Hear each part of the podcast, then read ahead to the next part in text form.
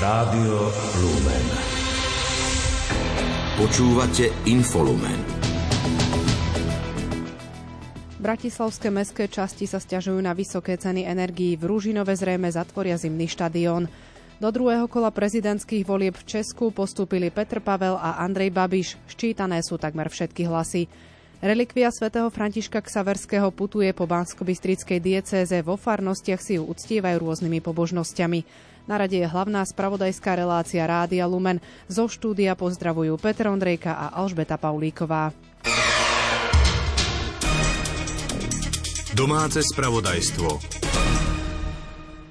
Napriek tomu, že vláda prislúbila kompenzácie nárastu cien energií aj samozprávam, stále nie sú známe podrobnosti. Preto chodia vysoké zálohové faktúry. Uviedol to starosta Bratislavského Ružinova a predseda regionálneho združenia bratislavských mestských častí Martin Chren.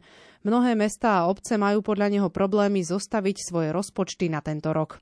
Zálohové faktúry za energie naozaj prichádzajú veľmi vysoké všetkým. Týka sa to aj bežných ľudí a týka sa to aj miesta obcí. Včera som sa napríklad dozvedel, že zimný štádion v Rúžinove 20 tisíc eur mesačne vyšší. Ak by sa to naozaj malo potvrdiť, tak my si ho jednoducho nebudeme môcť dovoliť prevádzkovať a budeme ho musieť vypnúť. Považujem za úplne nepochopiteľné, že politici v podstate kašľú na problémy občanov a samozpráv a takisto aj firiem, hlavne malých podnikov, posledné týždne intenzívne neriešia to, aby tie programy kompenzácií cien energií predstavili, naopak riešia len sami seba a svoje problémy stále.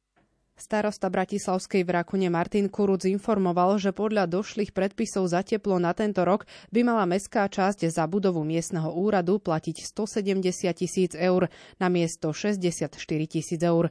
V prípade škôl a škôlok hovorí o zvýšení zo 4 tisíc na 24 tisíc eur. Priznáva, že pre mestskú časť bude ťažké hospodáriť s verejnými financiami tak, aby ju bolo možné nielen udržať, ale aj rozvíjať. Kriticky sa včera vyjadrila aj prezidentka Zuzana Čaputová, ktorá na stretnutí s predstaviteľmi samozpráv pripomenula náročné podmienky, v akých mestá a obce na Slovensku zabezpečujú svoje kompetencie.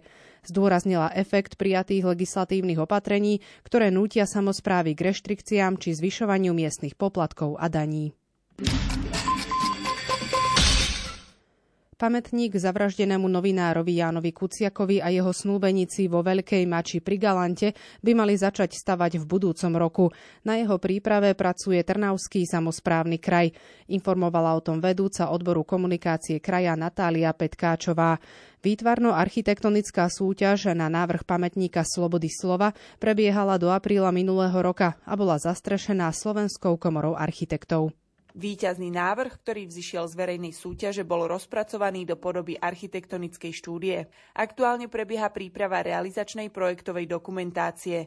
Nasledovať bude územné a stavebné konanie, ako aj verejné obstarávanie zhotoviteľa stavebných prác. Predbežný odhad nákladov je 300 tisíc eur z DPH, pričom župa plánuje projekt financovať zo svojho rozpočtu. S výstavbou by sa malo začať v priebehu budúceho roka a odhadovaná dĺžka jej trvania vyplynie z projektovej dokumentácie. Pamätník by mal stáť na mieste domu zavraždenej dvojice, ktorá prišla o život v roku 2018 a sanácia domu bola želaním rodinných príslušníkov obetí vraždy. V roku 2018 Trnavský kraj udelil Jánovi Kuciakovi a jeho snúbenici Martine Kušnírovej cenu slobody Antona Srholca in memoriam. Koncom roka 2019 na ich počesť zorganizoval konferenciu Slovensko proti všetkým mafiám, na ktorej vystúpili slovenskí a italianskí novinári a právnici. Krátko z domova. Dočasne poverený premiér Eduard Heger nevidí problém vo vyzbieraní 76 podpisov poslancov na podporu jeho vlády. Uviedol to v relácii RTVS sobotné dialógy. Zdôraznil, že má podporu hnutia Oľano, hoci Ďordi Dimeši a Igor Matovič mu zatiaľ podpisy nedali. Z jeho vyjadrenia tiež vyplýva, že ešte nedisponuje podpismi poslancov zo Zmerodina a ani SAS. Premiér o tom so šéfom parlamentu Borisom Kolárom komunikuje. Mimo parlamentný hlas SD vyzýva prezidentku Zuzanu Čaputovú, aby reálne zvážila, či ešte niekedy poverí Eduarda Hegera zostavením alebo vedením vlády. Strana to uviedla v reakcii na vyjadrenia Hegera v RTVS, keď podľa hlasu oznámil, že za vysoké zálohové platby za energie si môžu podnikatelia a samozprávy sami, čo mimo parlamentná strana odmieta. Priemerné zvýšenie ceny za dodávku pitnej vody a čistenie odpadovej vody verejnou kanalizáciou dosiahne v bežnej domácnosti oproti minulému roku 2,5 eur mesačne. Informoval o tom Úrad pre reguláciu sieťových odvetví, podľa ktorého budú ročné náklady na tieto služby v priemere 262,5 eur. Najväčší vplyv na nárast cien vodného a stočného majú zvýšené náklady na elektrickú energiu. O týždeň v sobotu 21. januára sa bude konať referendum o zmene ústavy. Volič, ktorý v ňom chce hlasovať, no nemôže prísť do volebnej miestnosti zo závažných, najmä zdravotných dôvodov, môže žiadať o prenosnú volebnú schránku. Môže o to požiadať obec a v deň referenda okrskovú volebnú komisiu. Informuje o tom ministerstvo vnútra.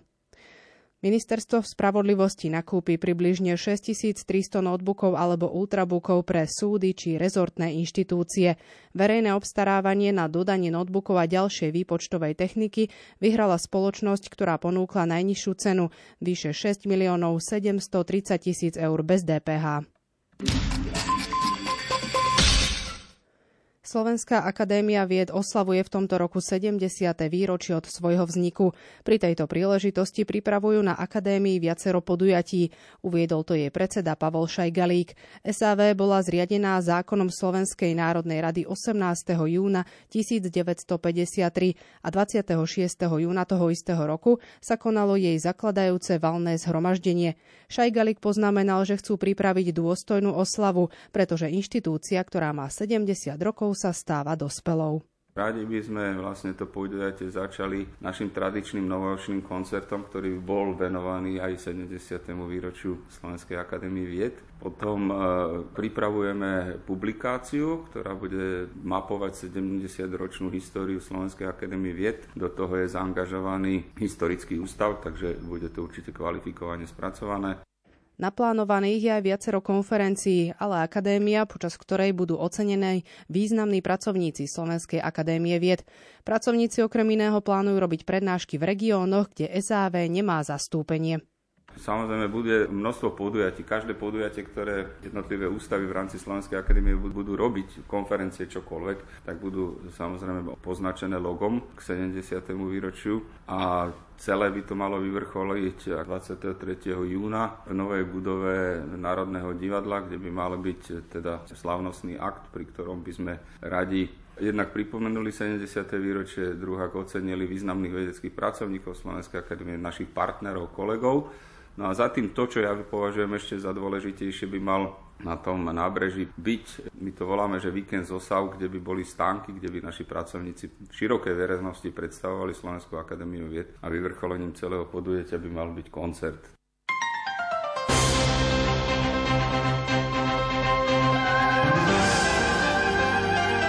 Z. Banskobystrickej diecéze už niekoľko týždňov putuje relikvia patrona diecézy svätého Františka Ksaverského. Deje sa tak v rámci prebiehajúceho roka svätého Františka Ksaverského, ktorý vyhlásil diecézny biskup Marian Chovanec pri príležitosti 4. výročia jeho svetorečenia. Tento týždeň si mohli tohto svetca uctiť veriaci z volenského dekanátu. Púť relikvie svätého Františka Ksaverského sa začala koncom októbra minulého roka v Banskobystrickej katedrále. Počas uplynulého týždňa putovala po zvolenských farnostiach, kam prišla z dekanátu Partizánske. Veriaci si pri tejto príležitosti pripravili v jednotlivých farnostiach rôzne pobožnosti, aby si lepšie uctili tohto svetca. V útorok bola relikvia vo farnosti Zvoleň mesto, hovorí dekan a farár Jozef Kraus. Už vlastne v Lani sme nacvičili, naši veriaci farníci nacvičili divadelné predstavenie o tomto svetcovi pod názvom Malý Bask a od 1. januára sme sa začali modliť deviatni k tomuto svetcovi. Úctiť si svätého Františka prišli aj žiaci z nedalekej cirkevnej základnej školy svätého Dominika Savia, riaditeľ školy Juraj Kubiš. Oni keď tam prišli do kostola, tak vlastne pani učiteľke aj ozrejmili pán učiteľ, že kto bol teda patron našej diecezy svätý František Saversky a oni sa vlastne spoločne modlili litanie k svetému Františkovi Saverskému a bolo to také veľmi, veľmi pekné a dôstojné. Relikvia priputovala počas týždňa aj do kostola svätého Dominika vo farnosti Zvolen Západ. Bratia Dominikáni tu slávili aj sveté omše k úcti svätého Františka a popoludní bol kostol otvorený pre verejnosť skôr, aby mohli veriaci prichádzať a individuálne sa pomodliť. Pokračuje administrátor farnosti Páter Rafael Tresa. Sme každú polhodinu čítali časť z jeho životopisu. Od tej 15. do 17. hodiny sme prečítali celý jeho životopis. Na čítaním jeho životopisu v prítomnosti jeho relikví naozaj tá osobnosť tohto svetca pred našimi očami ožívala. Veriaci mohli ostať v kostole aj po večernej svetej omši a s bratmi Dominikánmi sa spoločne pomodlili litánie k svetému Františkovi. Páter Rafael na záver udelil každému individuálne požehnanie touto relikviou. Relikvia svätého Františka Ksaverského následne putuje zo zvolenského dekanátu do farnosti v Detve. Slovenská redakcia Vatikánskeho rozhlasu má nové vedenie. Jozefa Bartkoviaka po desiatich rokoch vystriedal kňaz Martin Jarábek. Je vôbec prvým nejezuitom na čele tejto redakcie rozhlasu po roku 1989. Do rádia nastúpil v decembri minulého roka. Márii Frisovej porozprával o svojich začiatkoch, ale priblížil aj spomienky na zosnulého emeritného pápeža Benedikta XVI. Slovenská redakcia Vatikánskeho rozhlasu prešla pod novým vedením hneď v úvode zaťažkávajúcou skúškou. To bola smrť a pohreb emeritného pápeža Benedikta XVI. Pokračuje nový šéf slovenskej sekcie Martin Jarábek. Prišiel som do obdobia, kde jednak boli Vianoce, ktoré same o sebe majú veľa slávnostných dní a do toho všetkého udalosť, ktorá už tu nebola dlhé roky, pretože naposledy pohreb pápeža bol v 2005 roku. V súvislosti s nedávnymi udalosťami vo Vatikáne si spomenul aj na prvé stretnutie ešte s kardinálom Ratzingerom. Niekedy bolo po roku 2000, keď som tu študoval ešte ako seminarista, študent teológie, tak pri vatikánskych hradbách spolu s kamarátmi. Všimli sme si, že kde si v diálke je kardinál Jozef Ratzinger čisto oblečený v čiernom kabáte, v čiernej košeli. Zrazu ten Jozef Ratzinger sa priblížil k nám, usmial sa a pozdravil dobrý večer priatelia tak to bolo také aj trochu zahambujúce, pretože my študenti sme mali pozdraviť takúto osobnosť a on ešte nás nazval priateľmi. Martin Jarábek ďalej hovorí o tom, čo pre neho znamenal Benedikt XVI a ako ho vnímal. Napriek tomu, že to bol mystik, ktorý tvoril teológiu na kolenách, muž modlitby, tak bol aj veľmi milý ľudský. Bol to muž, ktorý mal čo povedať a práve Benedikt spomína to, čo aj nás učili profesori, že nie je dôležité stretnúť sa s myšlienkou, nie je dôležité stretnúť sa s ideou alebo so slovom, ale s osobou Ježiša Krista, ktorý je udalosťou. A toto je niečo, čo prináša aj Benedikt. Viera, ktorá nie je ideológiou, ktorá nie je iba nejakým učením, ale kresťanstvo je o tom, že sa stretávame s osobou Ježiša Krista. Arcibiskupský školský úrad v Košiciach pripravil pracovnú poradu riaditeľov katolíckých škôl a školských zariadení v Košickej arcidiecéze. Podujatie sa začalo svetou omšou v kaplnke svätého Michala. Nasledovalo stretnutie, na ktorom sa zúčastnili aj arcibiskup Bernard Bober a pomocný biskup Marek Forgáč. Riaditelia boli informovaní o výsledkoch, ktoré prinieslo zasadnutie subkomisie pre katolícke školy KBS. Dôležitým bodom bola zmena organizačnej štruktúry Združenia katolíckých škôl Slovenska. Riaditelia sa spoločne zaoberali aj otázkou financovania škôl z pohľadu navýšenia zdrojov na platy učiteľov a v očakávaní zvýšenia nákladov na samotnú prevádzku škôl. Dôležitým bodom programu bola aj diskusia na konkrétne otázky, ktoré prináša samotná prax. Exercičný dom svätého Ignáca v Prešove oslávil 30 rokov svojej existencie. Slávnostnej svätej omši predsedal emeritný prešovský arcibiskup Ján Babiak. Kazateľom bol páter Jozef Šofranko, ktorý v homílii prešiel 30 rokmi existencie domu. Prítomným sa prihovoril aj vladyka Babiak. Povzbudil veriacich a povedal, aby sme trávili viac času pred bohostánkom ako pred modrožiariacou bedinkou. Hlavnou náplňou domu sú duchovné cvičenia. Aj počas pandémie COVID-19 bol za prísnych epidemických predpisov ako maják otvorený pre tých, ktorí sa chceli vyspovedať a prijať Eucharistiu. Správy zo sveta.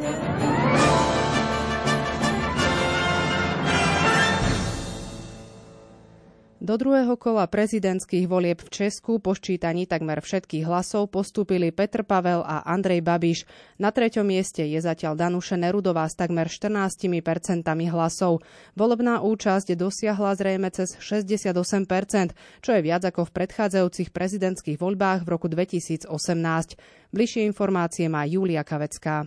Po ščítaní takmer všetkých hlasov v prezidentských voľbách v Českej republike vyhral prvé kolo Petr Pavel so ziskom 35,2% hlasov.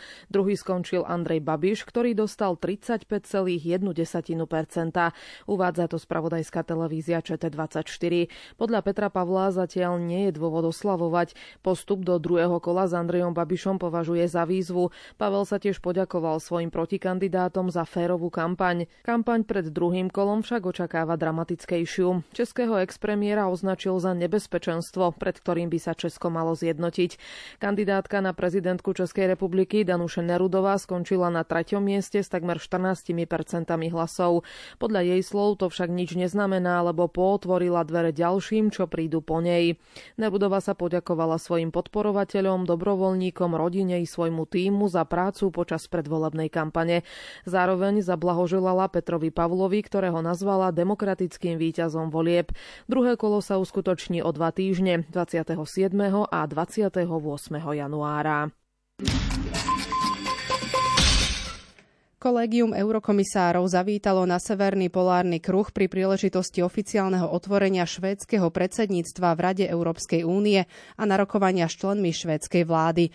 Noc strávili v ľadovom hoteli v Kirune 200 kilometrov za polárnym kruhom, uviedol to podpredseda Európskej komisie Maroš Ševčovič. Vrátanie toho, že sme bývali v ľadových izbách, kde sme v podstate spali na takých ľadových kockách pri teplote minus 5 stupňov, ale samozrejme ľudia, ktorí tu žijú, tak vedia presne, ako sa s takýmito podmienkami treba vysporiadať, či sme dostali také arktické spácáky, poučenie, ako sa na túto noc e, pripraviť. No a samozrejme pre všetkých nás, ktorí sme teda túto noc absolvovali, to bol zažitok, vyspali sme sa dobre, takže myslím si, že aj týmto nám švedské predsedníctvo chcelo približiť, ako sa sa v týchto arktických končinách žilo, ako sa žije a ako sú tí obyvateľe sa pripravení vysporiadať aj s takýmito častokrát veľmi nízkymi teplotami. Jednu z izieb v tejto zimnej sezóne v ľadovom hoteli navrhol aj slovenský architekt Lukáš Petko.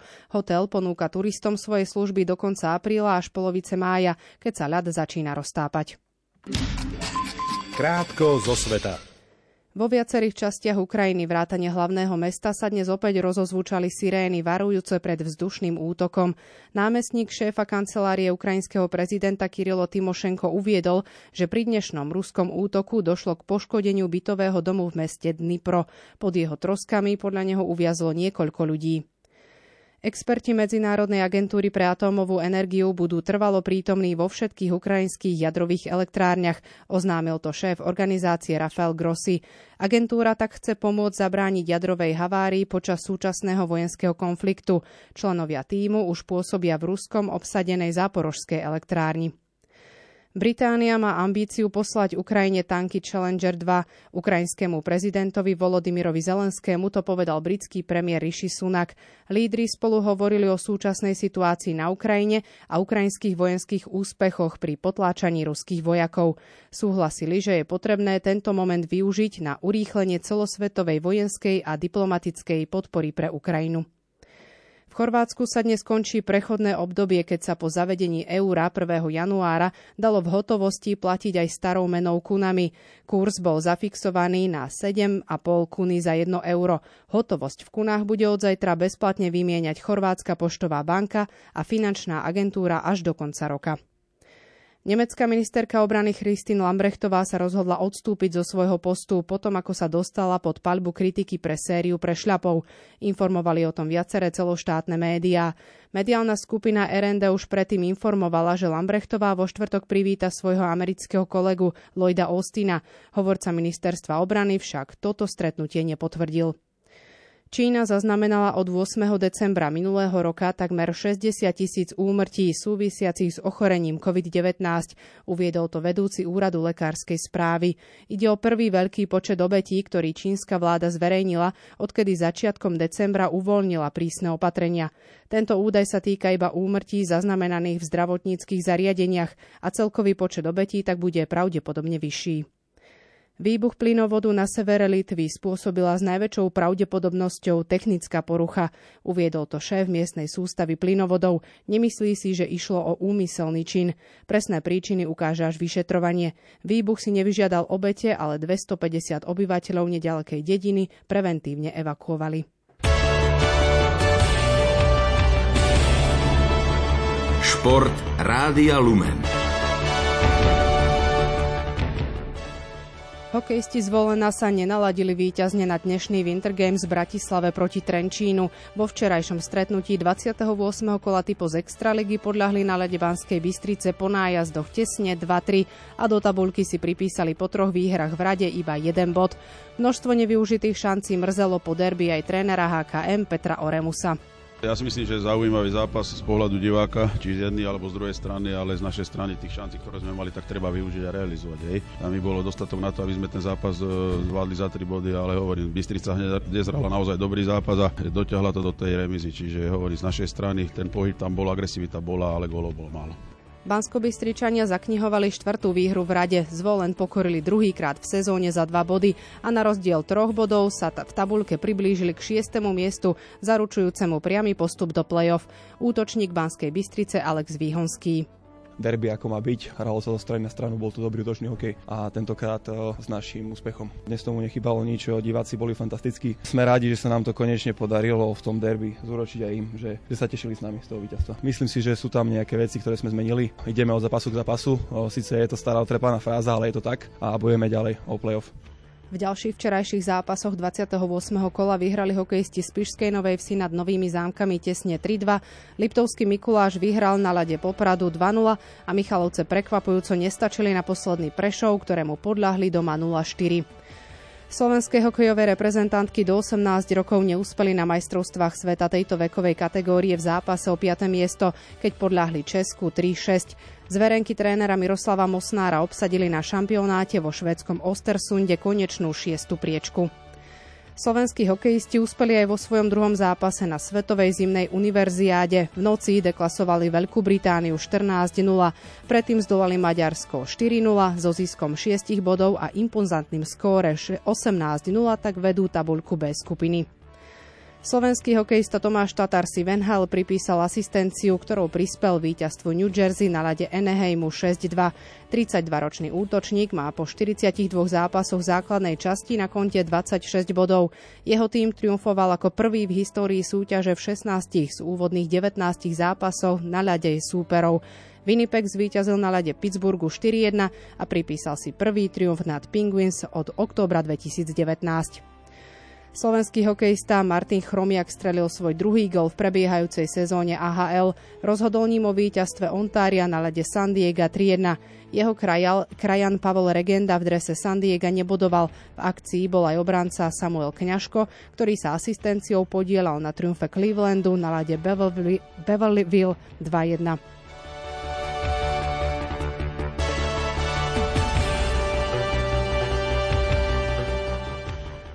Futbalisti Podbrezovej zvíťazili v prípravnom stretnutí v Brne na pôde českého druholigového klubu Líšene 2-0. Následne si poradili aj s domácou zbrojovkou Brno 2-1. Uspeli aj ďalší Fortuna ligisti. Skalica si poradila s Výškovom 2-1. Zlaté Moravce zdolali Šamorín vysoko 5-1. Prešov zdolal Liptovský Mikuláš 1-0. Banská Bystrica podľahla Michalovciam 1-2 a Ružomberok remizoval s Považskou Bystricou 1-1. Futbalisti SSC Neapol v zostave so slovenským reprezentantom Stanislavom Lobotkom deklasovali v šlágri 18. kola série A Juventus Turín 5-1. Na čele tabuľky najvyššej talianskej súťaže majú pred včerajším súperom už 10-bodový náskok. Lobotka odohral celý zápas.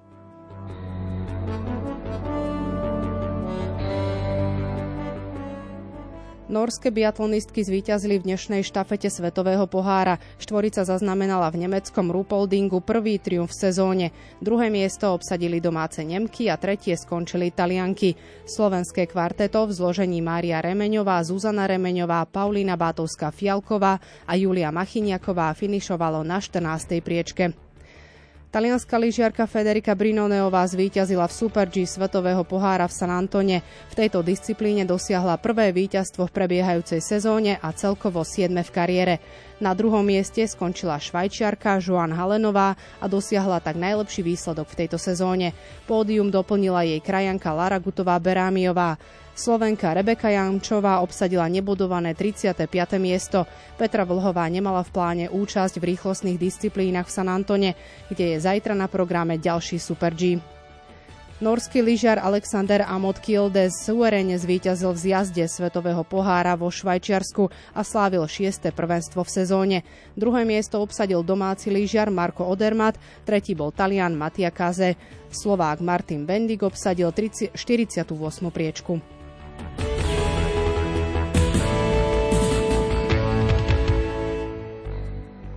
Slovenský motocyklový pretekár Štefan Svítko obsadil v 13. etape Rally Dakar 21.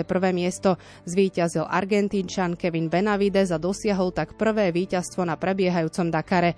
V celkovom hodnotení poskočil na druhé miesto a na vedúceho Austrálčana Tobyho Pricea stráca len 12 sekúnd.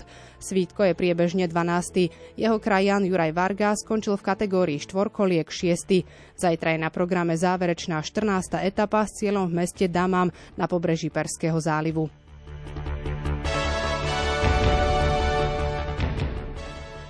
Švajčiarska tenistka so slovenskými koreňmi Belinda Benčičová sa stala víťazkou turnaja v Adelaide.